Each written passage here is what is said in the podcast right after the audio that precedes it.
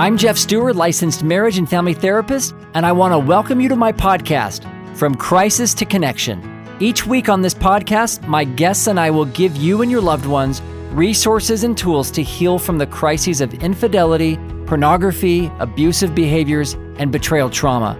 But we also talk about how to build and maintain healthy connection in your most important relationships. Thanks for listening. I'm so glad you're here. In the chaos that usually follows a discovery or the beginning of a couple's recovery process from betrayal, from sexual addiction, pornography addiction, or other types of major traumas and betrayals, one of the things that usually happens in this chaos is this whole blaming, assigning of blame, of trying to figure out who's responsible for what. So it's not uncommon for the person who's been discovered or who's come forward to feel like they they need everybody to do something so they can feel better. And even surprisingly, it can also flip around, and the person who's been betrayed and traumatized can put their own healing in the hands of everyone else. And it comes from a really natural place of, of I feel out of control, I'm reaching out for stabilization, can someone help me?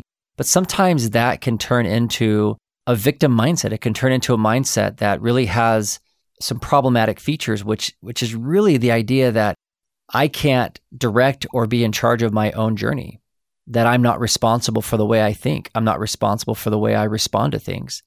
And that's a very dangerous direction to go long-term. Now, early on when things are chaotic and you're needing support and you're trying to figure things out, we do a lot of reaching and we encourage that. But as you settle in and recognize you've got to take personal responsibility for your own healing, whether you're the one that betrayed or the one that was betrayed, all of a sudden there's a new level of freedom, a new level of permission of settling in for this journey. My guests today are Danny and Lindsay Poelman. They're both coaches.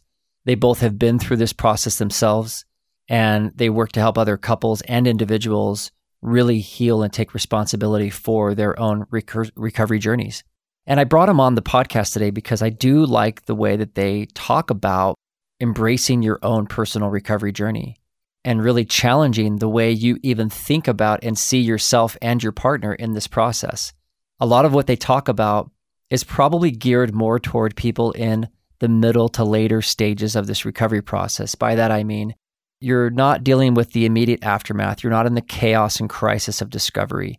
There's a lot of safety and stabilization stuff that goes on in those beginning phases. So, you know, because this podcast is From Crisis to Connection, I like to talk about this middle area, middle, you know, this later space, this later period where you're really trying to get clear on what is yours, what is your partner's, how you see things, how you think about things, challenging your own ways of doing things, looking at your tendencies and reflexes.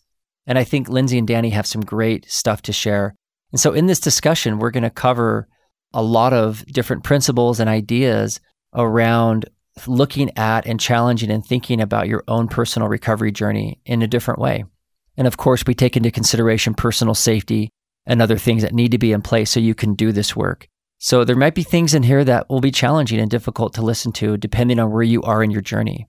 So hang in there.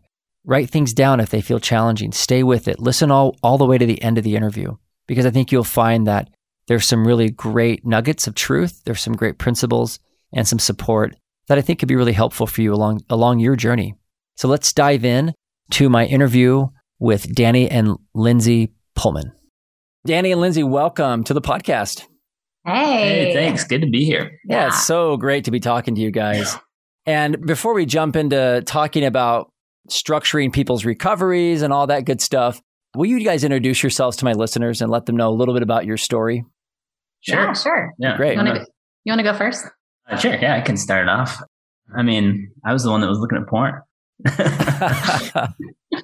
So that's kind of how it started, right? Like I was, I'm L D S, and in the church, we're taught not to do that. And I was doing it despite my best efforts off and on for years, and felt like a big fat failure, and like I was stuck, and like there was, you know, started feeling really hopeless at times. And, and I kept it from Lindsay for a while. And then I opened up to her one day about it. And that was a gutsy move on my part that I'm grateful I did. It freaked me out. Thought I might explode or die or something.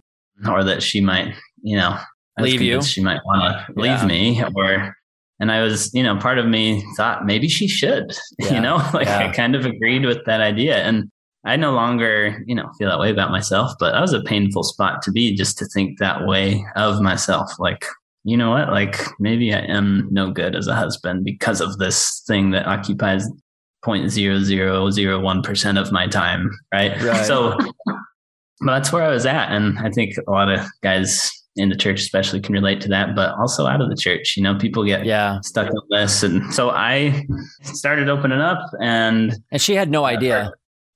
Uh, no, no, no, not really. And I you, think the first year, yeah. the first year of our marriage, he looked, I think he looked once and he told me, and I kind of yeah. like froze and, and freaked out. And yeah. And I think because of what he perceived, because of my response, like, and then also his perception of my response, he was like, Oh, yeah, I took I notes. cannot, right? Like, I can't do that to her. Yeah, yeah. you know. And then yeah. you know, you listen along the way too, like, and you hear people's comments about people that look at porn, and some of them are like, "Oh man, yeah, they got divorced. He had a porn problem," and "Oh, she should have left him if he had a porn problem," or you know, you hear these things, and so there's a good reason people are scared of talking about this. But anyway, I that's not to justify keeping secrets. It's just, you know, to understand and validate. And so I was good for a while with, without doing it. And then dental school stress and stuff, a few years like down the road, yeah, I, my habits ramped back up, and, and yeah, I started feeling really stuck and frustrated. So we started getting help. At first it started out like, let's fix Danny so we can all be okay. Right. That's kind of, that was the mentality for both of us, I think. Mm-hmm. And like, let's, like there's something in me that's even broken or defective, and let's fix it. You know, it's mm-hmm. kind of like how we learn to think about this stuff. And, and it made sense to me to do it that way. So we started. And then as we went, we learned more about, you know what, there are ways to empower both of us through this process. And maybe you can step in there. What would you add at this point? Yeah. I mean, I love how you just like went right, like he just went right in. It's like, I'm the guy who looked at porn. Right. Some and, ownership you know, there. Had, it's good. Well, I mean, I just a little bit about us is we're kind of, we're, you know, we both were raised in conservative Christian Latter-day Saint communities. We, I feel like we're kind of like typical check the box couple. Like we were those types of people where we were like, if we do these things, then, then life will be blank. Right. And so did a lot of that stuff. And I think for me, I, I guess I can't speak for Danny, but I think for me, like, we did a lot of those things. And so, you know, we had three kids, we bought the house, you know, in the neighborhood that we liked. And Danny, you know, had finished dental school, and I had gotten, you know, my advanced degree in accounting, just like as my like fallback, you know, just all those things. And so all of those things to me was like just what we needed to create the safe, certain life that we wanted. And then, you know, a few months after having our third child, that's when Danny told me about. So we just bought our house and just had our third child. We had a two-year-old and a four-year-old, and he was about to buy into a dental practice, and then told me about his porn habits, which at the time felt just like a total dagger. Like I can relate to any woman who just feels like something had been like turned inside of them, like turned inside out. And then from there, he had a bunch of mental health stuff come to a head too. Yeah. I think and what so, I would add at that point is like, I became even more disappointed because, you know, we checked off all these boxes, all these kind of lifelong goals yeah. that oh, yeah. we worked toward for years. And I was like, man, I still feel crappy a lot of the time and don't really know how to handle all that. And so I was like, okay, no, I'll fix the porn thing more effectively than ever. So I open up to Lindsay, address it, start quitting more seriously than ever with actual professional help. And And then I realized again that even when you check the porn box, that doesn't even automatically fix all the other stuff. And so that's where some of my mental health stuff, I think my body felt finally safe and ready enough to like look at some of the stuff that needed to come up. And that was hard. I, I didn't yeah, know a lot about oh, yeah. mental health management at that point. And my hands were shaking as a dentist, and I had P T S D stuff, it turned out. But when it started happening, I was like, what the heck is going on? I can't even work in yeah. the job that I invested so much money and time to do. And I was horrified. It was yeah. a scary spot to be. Yeah. Yeah. It was scary. Like it was totally scary for both of us because I think we just had both thought so clearly, like, do this, then we get like this result of like safety and security and certainty. And so like both of us simultaneously, that it felt like that rug was being pulled out from underneath of us, from underneath in, in different ways. Right. And then he started realizing that he had some childhood trauma that hadn't been addressed. And so like after him telling me about the porn, we realized there was like a lot of childhood trauma, anxiety, depression. Yeah. Which actually did kind of put the porn stuff on the back seat. Yeah, it kind of did. Um, for, it just became less of the focus. It was still yeah. a focus, just less of, you know? Yeah. Because I was having a hard time even functioning for a time there. Hard to leave the house. And anyway, I don't want to say this to scare people who decide to quit porn, because yeah, this stuff doesn't come up in this way for everybody that does, right? But, you know, part of why we do what we do now is because, you know, I experienced how low and debilitating things can get with mental health and trauma that is unprocessed or not taken care of or addressed in right. those ways. Um, and so, you know, with all of the amazing resources we've found and, and healing and empowerment along the way, like we just feel so strongly about sharing what we've learned from that whole process. Right. Mm-hmm. And I know Lindsay went through her own journey through it as well, but that really impacted me. Like when she started doing the coaching thing, that's when, before that, I was like, what's a life coach? Life coach sounds stupid.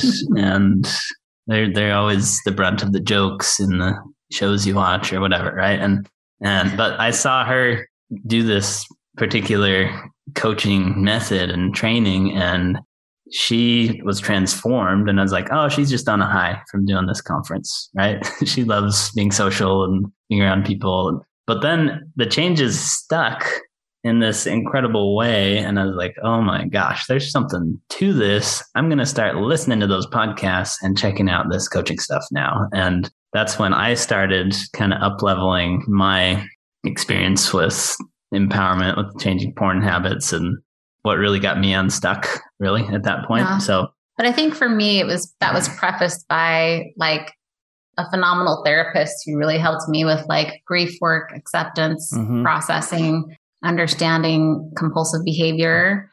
And then I think, so that was, I was really resistant to therapy or getting any professional help in the beginning, just because I had, you know, he stopped working. I got two part-time jobs. I had a zero-year-old, a two-year-old, and a four-year-old. And I still remember a good friend of mine being like, you need, like, maybe you could get some help too. Like, I'll watch your kids. And I was like, I don't have time. Like, that's the right. last thing.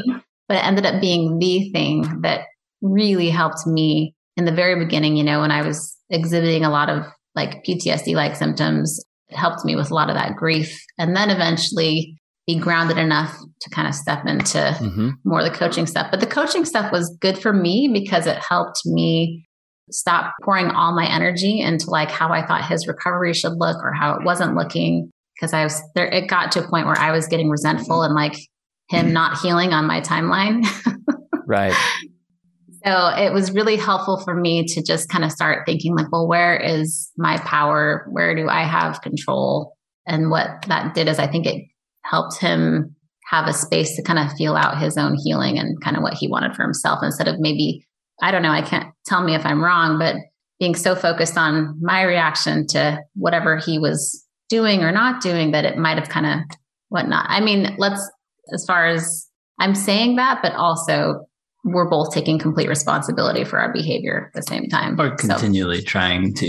yeah, it's not, yeah, it's not helpful. Not. yeah. I don't think it's helpful to draw straight lines either direction, right? To say like, it doesn't have an impact. And mm-hmm. it also to say it does, right. it's like the impact. I think it's, there's a lot of moving pieces yeah. and people, you know, we all, we all are affected by so many things. And so I think in terms of breaking it down, and, and that's like you, like you guys recognize, like that's not where we would start with somebody who's very early in the process. Yeah. Um, there's a lot of other steps that have to happen before you can start to sort that stuff out. But you're right. Mm-hmm. I, I love the, the push to really understand that when this comes out or when you start to really take it seriously, it really starts a whole new journey for both of you. And it's, it's not something that, you know, you just drive him over to the mechanic and drop him off and, you know, wait to get a few things tightened up and then like release him to the wild and then life will be wonderful. It just doesn't work that way. Yeah. If it could work that way, I would have figured it out. Like, well, well, yeah, we think we, we both, we spent thousands of dollars trying to figure it out. So I, with what you said, I mean, though, what I think of after what you said is, you know, there are a lot of ideas about this kind of behavior, and there's the addiction model, which is, you know, sometimes based on kind of like the disease model. And even though there's so much benefit that can come and understanding that can come from that, I think if we stop there, at least for me, that we can get hung up on some things, right? Like I actually have found it personally at a certain point to, instead of saying, you know what, this is a disease and it's a relapse, the disease is getting worse as a relapse when you go back and do it again, right? I've actually found it much more useful at a certain point to shift into, you know, it's just a skill that I haven't learned yet, right? Like it's not, it doesn't have to be for everybody. And I know there are varying levels, and and whatever works and is useful for you for where you're at is what I say, like, go do that, right? And it can change as you go, right? But at a certain point, shifting into, okay, maybe I'm not defective or broken or diseased. Maybe it's really just about some skills that I don't have yet at this point. And yeah, I love that. I just find that so much more empowering and, and light, and you can find more ease in the process of change as you're working on it too. It's a little more playful. Well, it's certainly more hopeful. Heavy, right. Yeah. Right. I mean, it just really opens up, it opens up a path instead of just believing that, you know, you're destined for failure. I mean, I do, I do not subscribe to the once an addict, always an addict thing. Yeah. Even though I do, a lot of people ask me, you know, am I an addict, whatever? And I'm saying, you know what, if it if it really helps you step into some deeper accountability, yeah. um, and it really helps you face the, you know, and own what you're what you're stuck in, then yeah, let's call it that. If it's going to keep you so bogged down in shame and believing that you're a loser and you can never change, then I think we need to talk about it a little bit differently.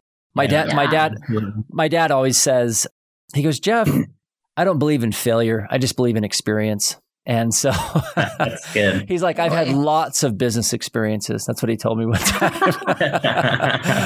and and yeah. uh, my dad, my dad's a very wise person and and a very savvy that's businessman. Good. But it's because of all of the failure quote experiences that he's had, and I think that that applies to almost anything. I agree. Like recovery and living a life of recovery and healing, it's a skill that has to be practiced. It's not something that any of us are, you know, necessarily taught or born with in terms of.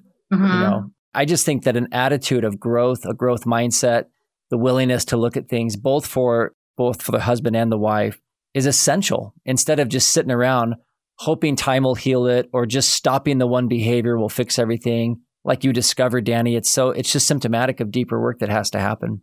Yeah, yeah, yeah totally. The, the way I like to describe it to people that come to me is like, you know, a lot of them will say, hey, I want you to help me quit porn to make my life better, mm-hmm. right? And what I tell them is it actually ends up being the opposite a lot of times, right? Like, how do we make your fully engaged, full human emotional experience so much more what you want that porn just becomes less and less relevant, right? Right. And even irrelevant at a certain point. And I love that question because I think it represents well kind of the process that for me has been required to find sustainable change where you actually can learn to let go of it for the last time, instead of always wondering like, oh, when's it going to come back? And it's hopeless and it's going to come back at some point and there's no way out of this. You yeah, know? You're totally changing your relationship to it and, and really the purpose that it served in your life. Yeah. And yeah. you just end up breaking up with it basically over time. And a lot of times, it's like a really controlling, jealous, you know, ex that just wants to, you know, keep sh- showing up. But you change the relationship. Do you understand, you know, what it was doing for you and what it's now not really able to do anymore? And I agree. It's a very gentle undoing instead of kind of this violent, you know, I'm done forever and you're so horrible and I'm a bad person. And I mean, that kind of a relationship just really in a lot of ways just drives deeper the shame, and I don't think gives you any sort of insight to why it even showed up in your life and what it meant. Oh yeah, yeah. Yeah. And like when you talk about your dad's take on failure, like that's like one of the most useful things you can use mm-hmm. in this kind of habit change is that's like, right. why are we assuming that the word failure is a negative thing? Right. right? What am like, I learning? What am I? Where did that yeah. come from? Does it have to be? And maybe it's actually not at all. And what if we use it to our advantage along the way, right? It's not about avoiding failure. It's about learning to use it to your advantage, to step forward, move forward in your progress that you're going for, right? And there are ways to do that that are such a game changer when you're willing to adopt that kind of long game. I'm just going to keep going as long as it takes to like get where I'm going, right? Like as soon as you adopt that long game approach, the ironic thing is, is it just speeds everything up. Yeah. You know? Yeah. That is the paradox for sure. And Lindsay, I mean, I, I'm sure you, you hear this a lot from a lot of the partners you work with, but a lot of the times I think when we talk about learning from mistakes and we talk about building in this permission to learn and understand and and even at some level accept that there's going to be some face plants along the way. For a lot mm-hmm. of the women I talk to, this is so hard to tolerate for them. This is so difficult to almost feel like there's now permission to screw up. There's permission to make mistakes. There's permission to basically enable bad behavior. And so uh-huh. many, so many of the women just feel like now they're feeling even more hopeless and powerless and almost like they're being asked to put up with something that's so difficult and so painful. And mm-hmm. what would you say to that? It's a great question because I do remember feeling that way and being like, wait, what? Like you say there's going to be like, that relapse is normal, you know? But I think, I think sometimes we forget to take into account that we're the humanity in our healing and what human healing looks like, not robotic healing, right?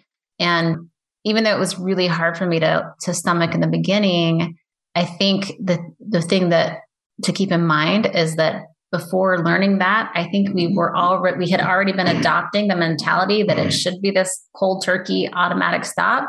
And was that getting us, either of us, the results that we wanted, right? Mm-hmm. Like adopting the robotic mindset where it should just end, was that working? And I, I would say in most cases, it usually hasn't worked. It hasn't gotten, helped the guy to, to stop looking porn at porn. And again, it's focusing on the behavior ahead of like the mindset, right? Mm-hmm. And usually, like Danny said, I, I mean, I love the idea of, again, when we put the mindset before the behavior, I really, I just love how it alludes the idea of like putting yourself first, taking care of you and like who you are as a person, because then that behavior that we do want to stop becomes more, it just kind of organically stops by loving ourselves first and not thinking that the behavior has to stop before we give ourselves that permission. So what helped you to kind of make that shift?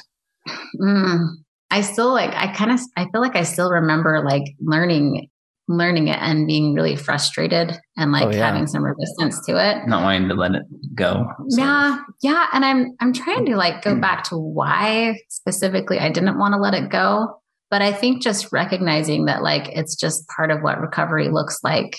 And just, I think just accepting that and accepting that it's okay for me to not know the why behind. Right. Cause I think for a lot of women, I'm not, I obviously cannot speak for all women, but I would say most partners that I work with, we just don't understand porn. We don't understand this type of compulsive behavior. We, to us, it's not something that, you know, we're, right. we're looking at. We're usually compulsive around social media or cleaning our house or something like that. And so I think just understanding it's okay for me to not know what I don't know. And also I don't have to understand the how, like how everything is going to hold, like unfold. And also understanding too, that like, any control that I thought I had over my husband was more of an illusion of control anyway.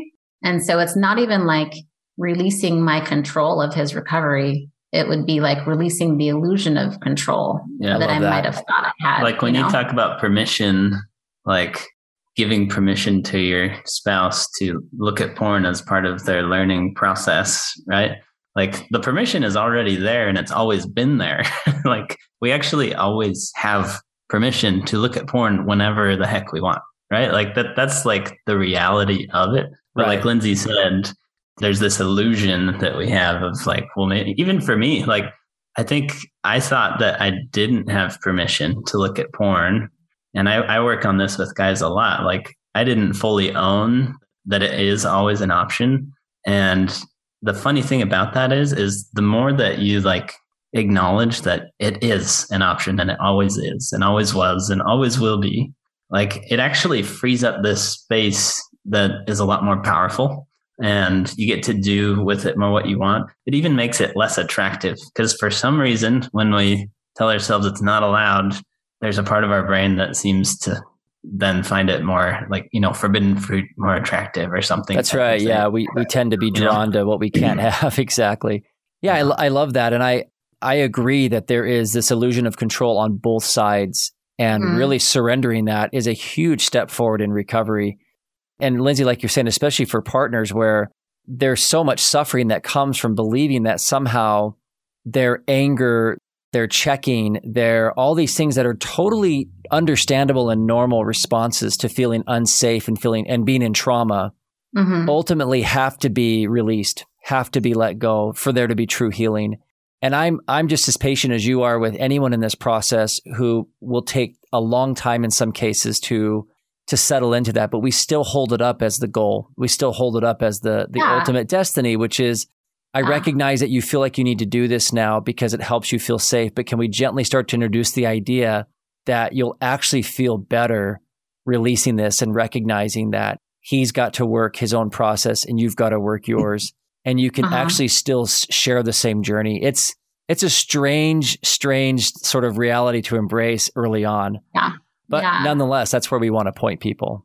Yeah. And I love the idea of just like having something to tether yourself to. Yeah. Like to where so you true. want to go so. and, and as, as an individual and as a couple. Mm-hmm. And then just like allowing for the nuance of of where you are in that too, because it's going to be so different for every human. Right. You know? So in terms of, and again, and I, and I also just always say this to everybody, and I'll say it now and forever, which is, you know, you guys and, and certainly me as the host here and, and as a therapist, like I'm the last person to ever decide for somebody what they can take or what their limits are. And some people show up in my care, you know, after battling this for years and years and years and years, and they're so exhausted and like they just literally feel like they can't do it anymore. And as much as I want to save every relationship or encourage everyone to keep going, I also honor that sometimes people have to do what they have to do. And so as you're listening mm-hmm. to this, please don't add this to any more shame or judgment or belief that somehow you're you're just a huge loser and a failure if you feel like you need to do something that might go the opposite of, you know, keeping things together. How do you guys feel about that? Is that kind of where you guys are at as well? Totally. Absolutely. Yeah. Yeah. Yeah. In short, yes. Yeah. And, you know, I think sometimes the thing is, is like, no matter what people decide, if, you know, whether it's like how your marriage ends up or doesn't end up, you know, what if we can be making those decisions from a place of clarity and love totally. and compassion yep. instead of, you know, fear and, and whatnot. Yep. And to me, any therapy or coaching that you are getting, if it can get you into that space where you can make decisions from that space, like, that's where I think the money is, you know? Right. Because there's a lot of people that stay and don't feel peaceful. And there's a lot of people that leave and feel peaceful. Yeah. I mean, if the goal is to feel free, to feel peaceful, to feel centered, to feel clear, then, you know, wh- whatever you end up needing to do for your particular circumstance will be the right thing. I just believe that. Yeah. one hundred percent. Yeah. I'm with you. I do too. Because it's not about like getting to this space. And maybe this is what, I don't know if you're alluding to this, but like, you know, if, with coaches, we talk a lot about mindset work, but like, that's not just the thing mm-hmm. that can create the safety. Sometimes we do need to change up those circumstances to create the safety and peace yep. and, you know, that we need. And it's just so nuanced and different that I would never want to say I know exactly what the capacity is for any individual. And that range. Think, yeah, go ahead, Danny. Oh, I think what I would add to the mix here with what we're talking about too is for... you know, for the partners, if divorce happens, right? And if the story is, I'm divorcing you because of your problem with porn, I think what I would offer to those people, to the partner who had the porn problem, is that that's just, that's still just the story about it. And it's not necessarily the end all be all truth. It's like, because you have a porn problem, it doesn't automatically make you unworthy of being loved or being a husband or a good husband, right? It doesn't mean that you don't love your wife automatically if you have a problem with porn in this kind of way, right? I think I just want to kind of offer that idea for people in that situation. Like, even if that's the way the story goes or that other people are telling it, it doesn't mean you have to buy into this idea that oh yeah, I have a porn problem, so I'm not worthy to be a husband or a father mm-hmm. or a good one, right? That, and, that would be a tragedy to me, because yeah. the men that I've worked with over the years, and the women that have struggled with pornography in particular, discover a deep, deep well of goodness and capacity and compassion and commitment and fidelity. Like they they can tap into the truth of who they are as a person, and that's been there the whole time. And the pornography, the pornography and the behaviors that go with that, which oftentimes include other challenges that, you know, that undergird it, really just separated them from like seeing the truth of themselves. And yeah. uh, and so, yeah, we would hate for someone just to believe that a behavior defines who they are as a person. It's just not true. Yeah. Yeah. Yeah. yeah. So even if the story goes that the divorce happened because of porn, like there's always so much more to that, to a decision than just that. Right. Yeah. And I would just offer to, I think that's why I'm such a fan of doing any work for yourself individually, because then the story can sometimes be, I, I just want a more intimate connection with my partner. Mm-hmm. I just want to feel more safe. And then it gets to be about you and not what someone else isn't doing, is or isn't doing, you know? And so I feel like that's just like, I think it's a lot more powerful to like step into that space with yourself, to know that it's okay to just want something for you and be willing to go there. And then, I don't know, I just feel like making it more about you instead of like what they're doing or not doing feels more, I don't know what the word is, more grounded. Yeah. I guess. And it doesn't yeah, mean you can't have boundaries. Yeah. Yeah, it doesn't mean you can't have boundaries. It doesn't mean you yeah. can't, like you said, change your context or change your environment or make mm-hmm. some adjustments to help you get your balance back. But taking ownership of what you need is mm-hmm. is so much more healthy. And I think in terms of long-term changes for yourself, it's going to drive a better outcome instead of just kind of hitching everything on what they do. Because right. then you can you can obviously guide your life so much better if you know exactly what you will and won't tolerate, instead of just kind of waiting and hoping that they'll just behave better. Yeah. Yeah. And, you know, like in my experience with this kind of work, like two things are so crucial to me.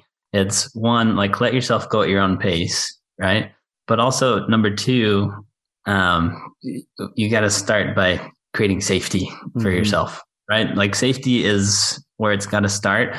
Something that was helpful for me, like particularly with my P T S D, and I had a hard time feeling safe for a long time, um, was recognizing that um, a lot of our safety as adults actually is created by the way that we think rather than the actual circumstances around us. So yes, you can create safety for yourself by, it's a mix, right? Like setting boundaries and, um, or even taking space in certain ways that you need to in a relationship, sure. right? Like, and so there's that piece, and it's so important, and don't skip it. And that can change as you go too. But then there's also the mindset side of it. Yep. And, and the more that you can kind of identify what are the thought patterns that I have that make me not feel safe to sort of shift or change in these ways that I want for me. And then how do I make that safer for me to do so? It goes such a long way. I think I'm just, the point I'm trying to make is like, honor your pace. Let yourself go at your own pace. And that's one of the ways to create safety for yourself. And then also like just have that question in mind, like how can you create safety for yourself? That's like a good starting point for people with this stuff, I think. Yeah. What do you guys think? So I have a question for Jeff. Sure. Before I lead into that, I love what you were saying about your own healing experience. Because one thing I will offer for my clients is like when our spouses are healing, I mean, we're doing our healing, but also sometimes what we see isn't what is, right? And so I just think like affording our spouse the, just like the idea that like what we see isn't what is, right? So there was a, there was a period of time where, where Danny was like just gaming like all the time. And in my brain, I was like, oh, like this is a secondary addiction and blah, blah, blah. Oh, it's not gaming. Now it's food. And I remember just being basically, like, I, I started getting serious about quitting porn.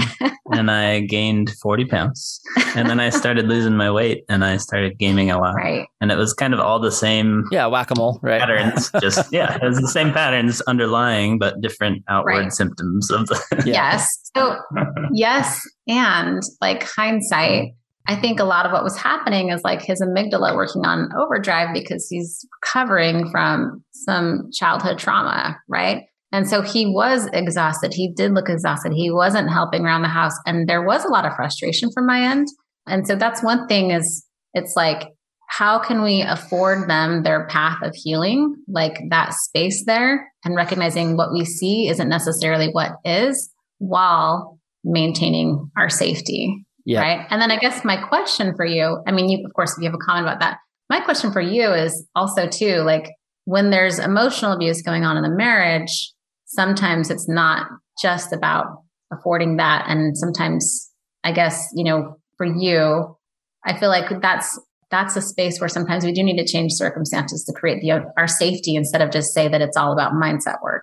Yeah, right? no, I, I'm right. And I'm glad you said that, Lindsay, because I, I think that a lot of the times people, a lot of uh, women in particular that, that listen to conversations like this, and hopefully anyone who's listening to this and might feel like some of the earlier discussion may have been tough to listen. Hopefully you're still here listening, because what I want to say, and in response to your really great question, is that mindset work is critical throughout the whole process, but it becomes easier to access when you feel safe.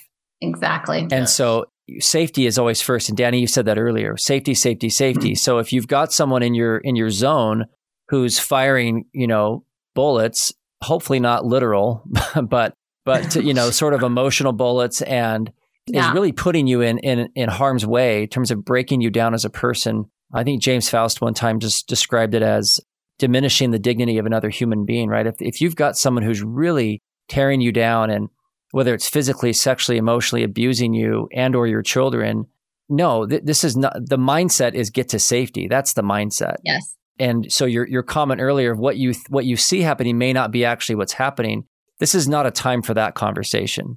Yep. This is not a time to kind of debate back and forth. Is is this, you know, is him calling me these horrible things or breaking things or or threatening?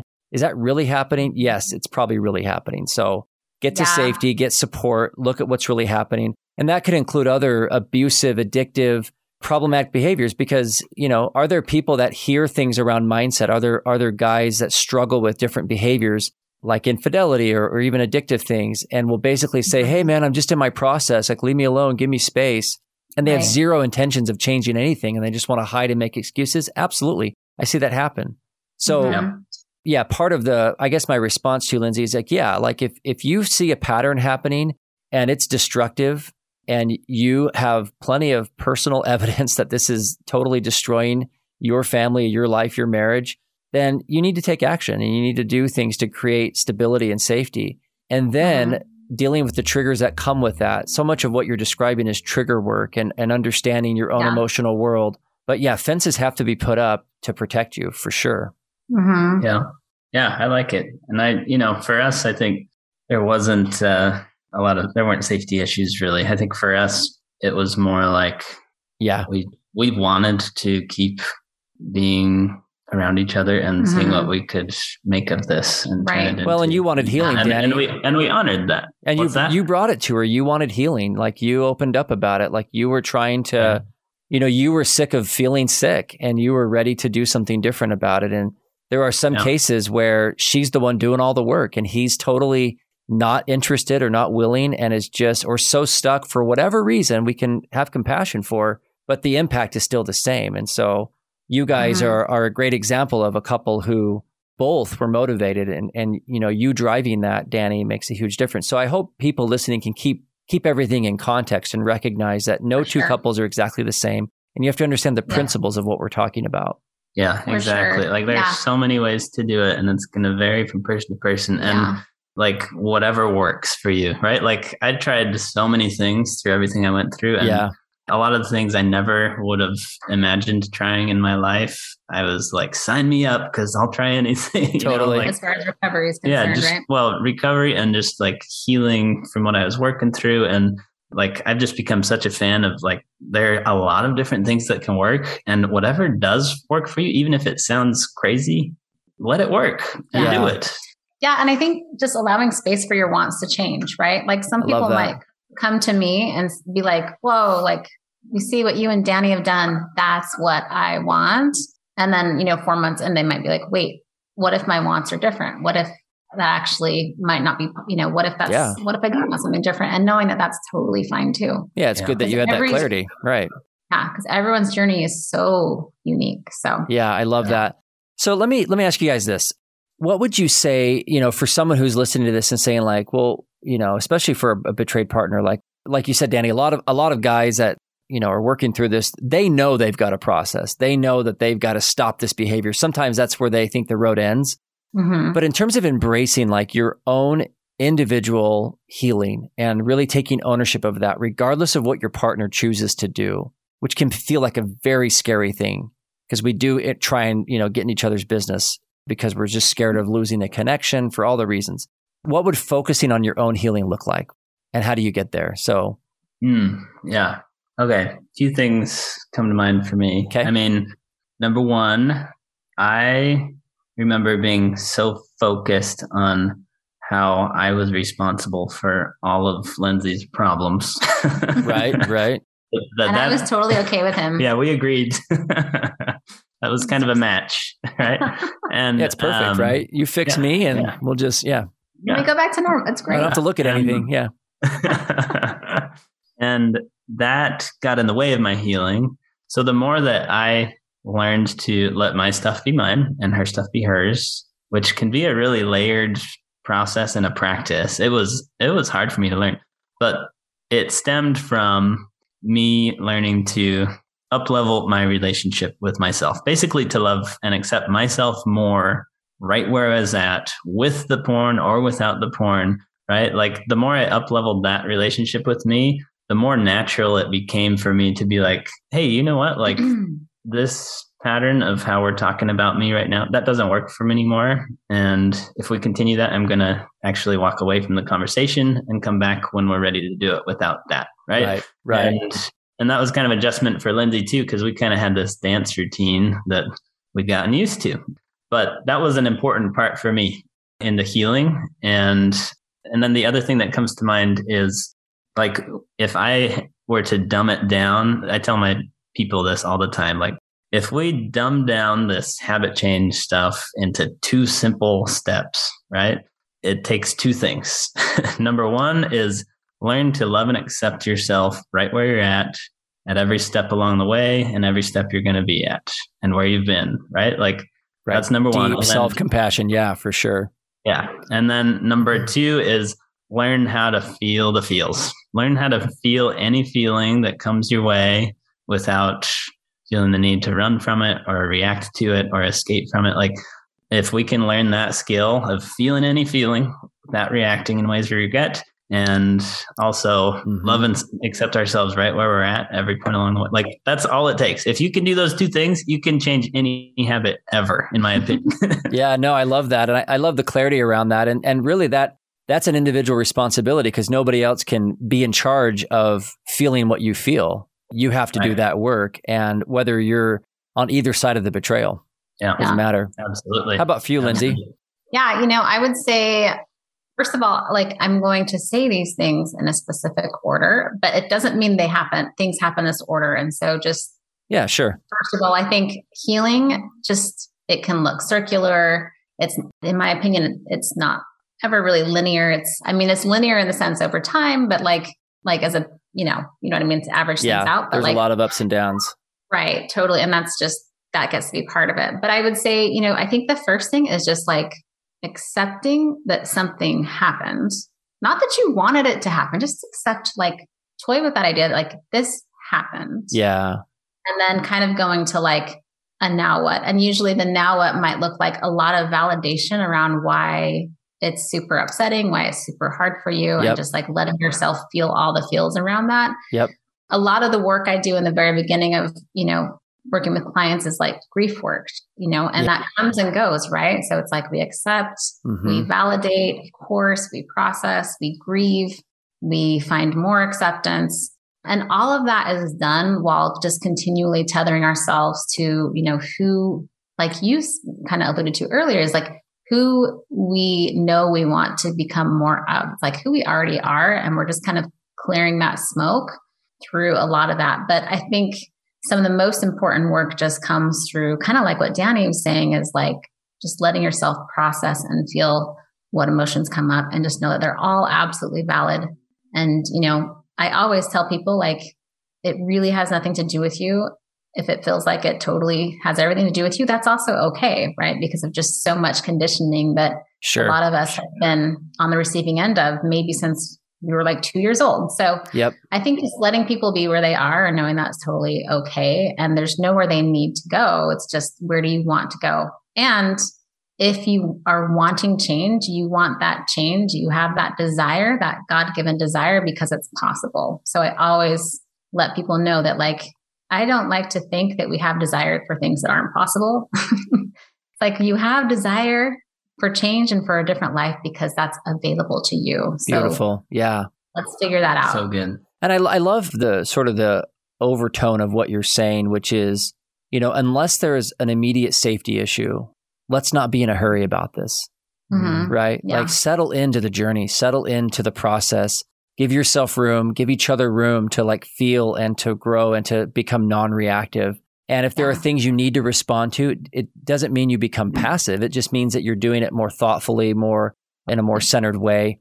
And again, unless there's immediate safety concerns and you need to take action, everything else really is not going to be as urgent. You're just going to settle into a long process and uncover yeah. a lot of uh, new feelings, new awareness, new work. And to me, it's, I love the journey. I mean, I, I think that, you know, just my own personal healing journey for the last, I mean, I've been married for twenty-five years. And mm-hmm. I know for a lot of people that, you know, that get married and they start to live with another person and start to recognize that maybe they're not as perfect as they thought they were.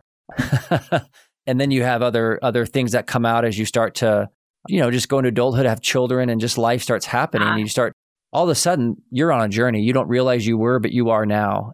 And then, you know, you throw setbacks and betrayals and other kinds of surprises into that. And the goal isn't to, like, somehow button things up and engineer everything to where you can just, like, have everything in control again. It's about embracing that you're still on a journey. And I'm fully aware of the fact uh, that I could have more surprises this afternoon that I wasn't aware of. yeah. And I want to yeah. be grounded for those. Yep. Yeah. And yeah. That, that goes for, for healing too. Like, when you're yep. on your own healing, like, there will be continual surprises there too. Absolutely. Like, like, like Lindsay said, it's not linear. And, nope. and I like the idea of, the more that we can get in that observer position where we become like a scientist of our minds. Yeah. And it's more like, just kind of like, let's have lots of curiosity and compassion and get to know ourselves better. That's how you learn to love yourself more, is getting to know yourself better. Right. And it's not like, for porn specifically, it's not like, okay, we take care of this and then we coast from there, right? Like, part of what makes it sustainable to let go of porn is kind of like you just said, like, embracing that continual curiosity and the spirit of learning, being that scientist and being willing to experiment and play Beautiful. With new ideas yeah. as you go, right? Like, that's what allows you to sustainably make those changes that you're looking at. Like, Like, what's the next problem going to be when porn's no longer the problem? I like that idea, right? Wouldn't yeah. it be nice to have a new problem? And let's be curious about what comes up. yeah, absolutely. Yeah, exactly. Do you know that Pixar short called Boundin? You guys seen that one? Haven't seen mm-hmm. that one. If you have Disney Plus, you can look it up. It's called uh, Boundin, and it's just a it's a, a lamb that it has this beautiful coat, and then all of a sudden, spring comes and the farmer comes and, and takes him away and shears him and throws him back naked, and he's flipping out. Oh, yeah. And then he eventually realizes that this was going to happen every single spring. And at the, by the end of the little short, he's jumping around and ends up sticking his leg out for the farmer to grab him because he he knows the drill, and he's totally accepted that this is just what this is part of the cycle. And I I love the it's kind of done in a cowboy poetry style, but the lessons there are so powerful for recovery, which is, of course, nobody wants to get sheared and be naked and, and uncomfortable, but the benefits and the growth and the connection and all the things that happen in this little short are just so powerful in terms of just mm-hmm. parallels for this process of recovery, which is life. So, yeah, I like, I like the metaphor, but in a literal sense, like, if someone cuts my hair without my permission, that's a boundary violation. Uh, you're all, buddy, you picked the wrong example. but, but the metaphor is good. The metaphor worked. yeah, just leave my hair alone, please. Yeah. That's great. Oh my gosh. You guys are awesome. Thank you for challenging challenging us. Thank you for validating. Thank you for just being here and sharing your journey and really opening up a lot of new ways of thinking about this, which you guys are great at doing. And and that's that's just it. If you're listening to this, you know, my my dear listeners, if you're listening to this and there's a there's a part of you that's just irritated at something they're saying, or you feel so challenged by it or whatever, slow it down, take it in and see if you can make a space for it, and, and reach out. Let's talk about it. I want you to recognize that that a lot of what works in this process is counterintuitive, and we have a natural resistance to a lot of things that actually are good for us. So stay with it, slow it down, keep sorting and feeling. Danny and Lindsay, thank you so much for your time. All I know you're yeah, both busy, said. busy professionals and parents and have a lot going on, and I just appreciate you making time for my audience. It's been a Anytime. pleasure. Thanks so much for Anytime, having us. Jeff. I want to thank both Danny and Lindsay for joining me on the podcast today. Just really loved talking to you guys. Thank you so much. If you want to reach out to them and find out more about what they offer, I'll put their links in the show notes so you can find them easily. As always, I want to thank all of you for the great support and ongoing encouragement you give me personally and sharing this with other people. You can find more information on my work on my website, from crisis to connection dot com. There's past episodes of this podcast, a weekly column that I write, and then, of course, lots of online courses and resources to help you along the way.